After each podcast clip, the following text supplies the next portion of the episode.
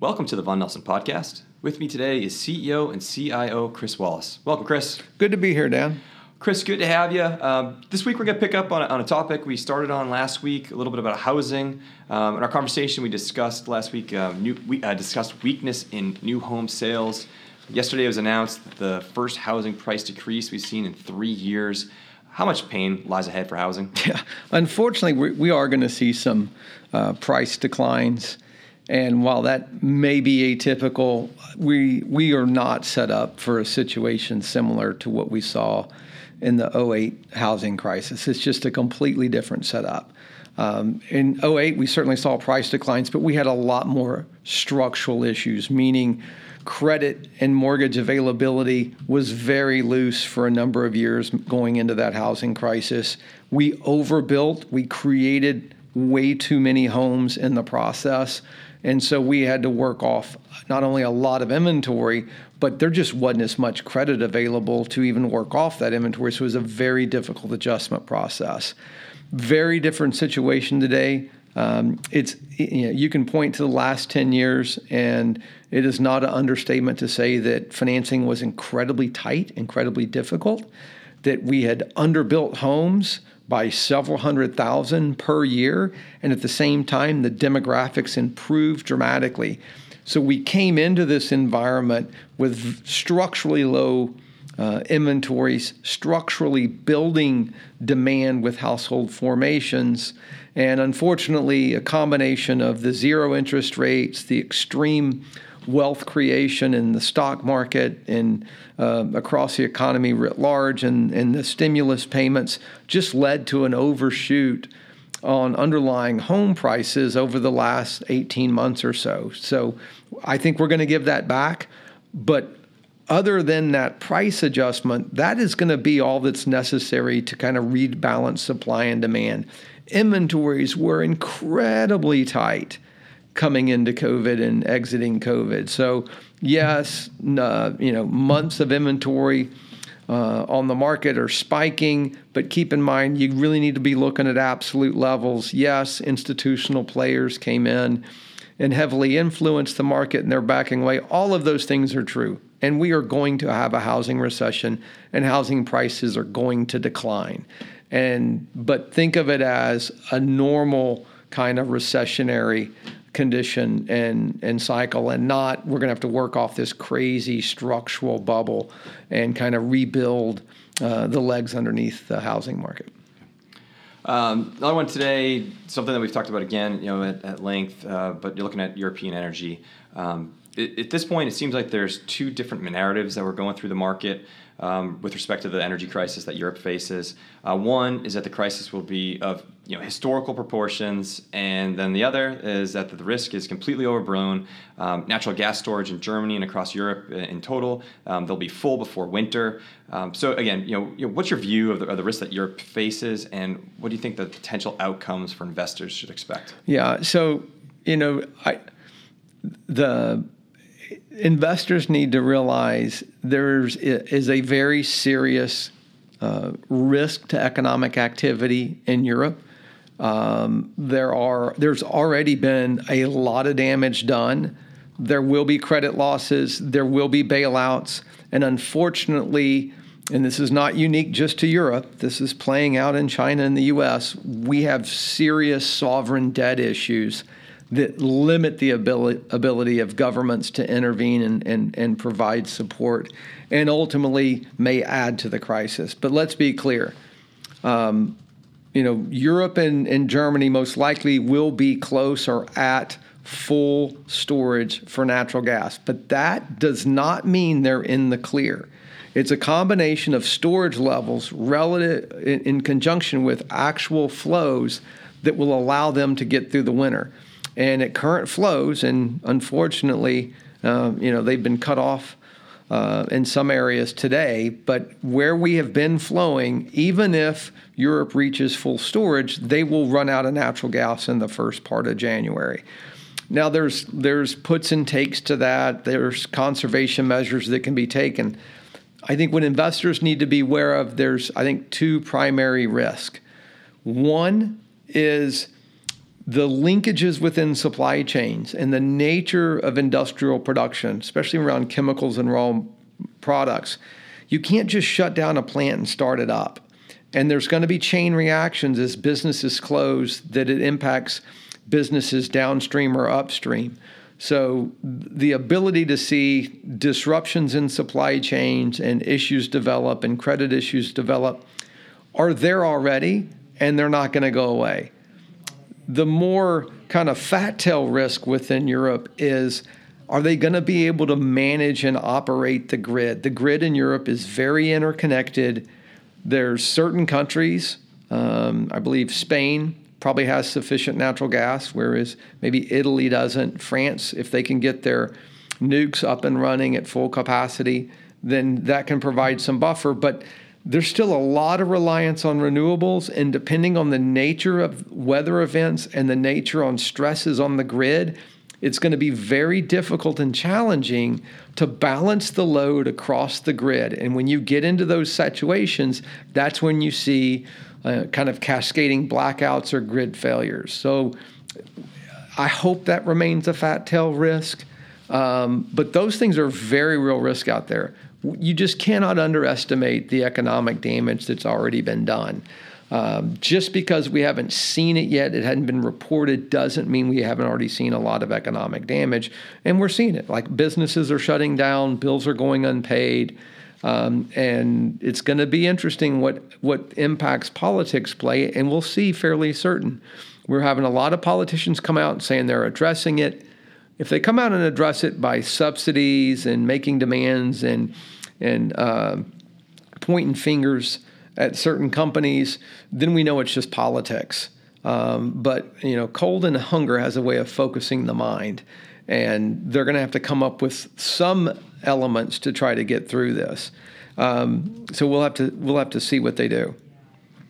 So thinking about um, some other themes that we've gone through, a few other visit, uh, ideas that we'll revisit. Um, you had previously said that we need to let the cycle cycle in order to see the nature of the current recession. Um, but you know, given where we are today, you know, are there contextual elements to this recession that are different from prior recessions? Yeah, I think the biggest difference, as I mentioned, is the the looming sovereign debt crisis. So if you look historically, post the systemic, you know, real estate driven credit bubble, uh, it, eventually they always socialize the losses, and then at some point over the next decade or so, you end up um, having a sovereign debt crisis. So that's where we are. We just happen to lay on top of that an energy crisis as well. So what's different? Like, you know, we need to see what moves politicians make and the impact it's going to have. So we were just talking about the the difficulty that Europe faces as far as energy supplies this winter. Well, they have kind of three choices if it turns out to be an incredibly difficult environment.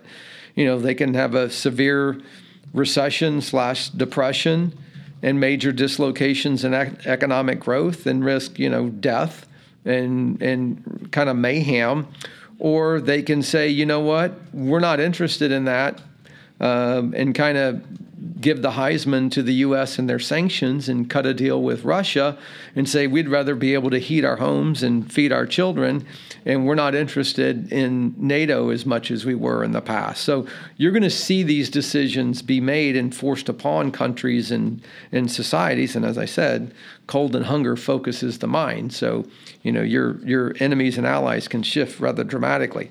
For U.S. investors, I think what's interesting this time. Um, you know, the Fed is talking a tough game. Look, I take it all with a grain of salt. Either they don't understand the situation they're in, and so they're just talking a nice political narrative that they're going to beat inflation and play tough, um, or they do understand the situation they're in, and it's a great soundbite, and they know they're going to have to pivot soon enough. But a pivot does not mean the market's going to be okay the next Fed pivot is not going to be because you know we're going to put put Humpty Dumpty back together and earnings are going to be fine and multiples are going to expand. The pivot's going to be because they break the Treasury market. The U.S. is going to have an incredibly difficult time funding deficits. Deficits are going to widen materially. Tax receipts are going to fall dramatically, and there is very little liquidity in the US Treasury market. We've already seen the U.S. Treasury talk about buying back bonds in the long end because of lack of um, liquidity. And we know we can look at the Fed's balance sheet. They're the biggest hedge fund or S&L savings and loan on the planet right now, and they're getting ready to enter into a negative carry. So the Fed's going to need a bailout in the federal budget, and the Treasury is going to get the money to bail out the Fed by the Fed generating the bank reserves via QE. So we're getting into this weird environment, and it's all going to come to fruition, I think, over the next uh, few months. So I do think it's different. So in this case, we may see liquidity ramp up before we see sufficient cooling in inflation and the economic damage from a recession, which is very unusual. Uh, but like we said, we got to let the cycle cycle, and we don't need to get ahead of, of any of these actions. We just need to know where the pressure points are and wait for those decisions and choices to be made. Uh, last one for today. Um, looking out at the S&P. So for 2022, 2023, S&P is expected to have earnings about $227 and $245 respectively. Um, if we are going to experience a full recession, you know, what do you think the downside is for earnings estimates um, and the S&P price level? Yeah, I think this is the biggest debate in the market, and it's a question of we've seen a material downside from the peaks in, in the S&P and the Nasdaq since November. Um, and there's been real multiple compression. So clearly, the market has decided either A, earnings are coming down and we're going to beat inflation so we can keep the current multiple so everything's fine. That's kind of your bull case. Or this is typical of where we are during these slowdowns that lead into a recession, which is multiples compress because growth slows.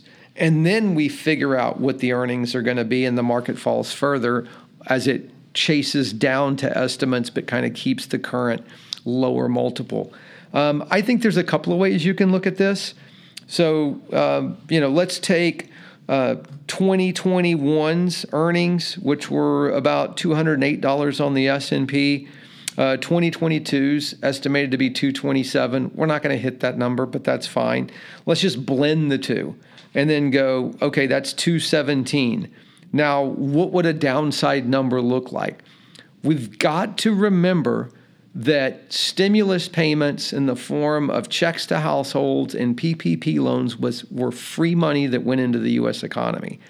That money went into the revenue of publicly traded companies and there's no associated wage expense or even interest expense associated with those payments. It was literally free money that, that flowed through P&Ls. And what we saw with, if you look at all publicly traded companies, operating margins increased on the order of 20 to 30%. So if let's just assume we're just going to normalize margins and we're going to use this blended figure of 207. Okay, if we do that, that gets us to 150. Well, if you put 150 and you look at where we're trading today at about 39.80, you know, you're already at 26 times that number. If you say, yeah, but we're going to beat inflation, okay, let's put a 20 multiple on that number and say maybe it's a depressed number. We're going to trade it 20 times that. That's 3,000. So that's about, you know, 25% lower from here. And if you think you need to get to 16 times that number, then you're looking at about 2,400. But let's say you don't want to think about it that way because that's too distorted a figure. You want to look at what normalized earnings are going to be on the other side of a recession. Fine. Let's go back to what we made in 2019, pre COVID, pre any of this. And let's assume we're just going to get what the economy can generate, kind of this normalized 6% or so earnings growth. In 2019, we made 163. So if we grow that at 6% for two years, that would get us to about 180, 185 in earnings. 20 times that number, again, assuming we kind of beat the inflationary boogeyman, would get you about 36 to 3,700. If we traded 18 times that number, get you to 3,300.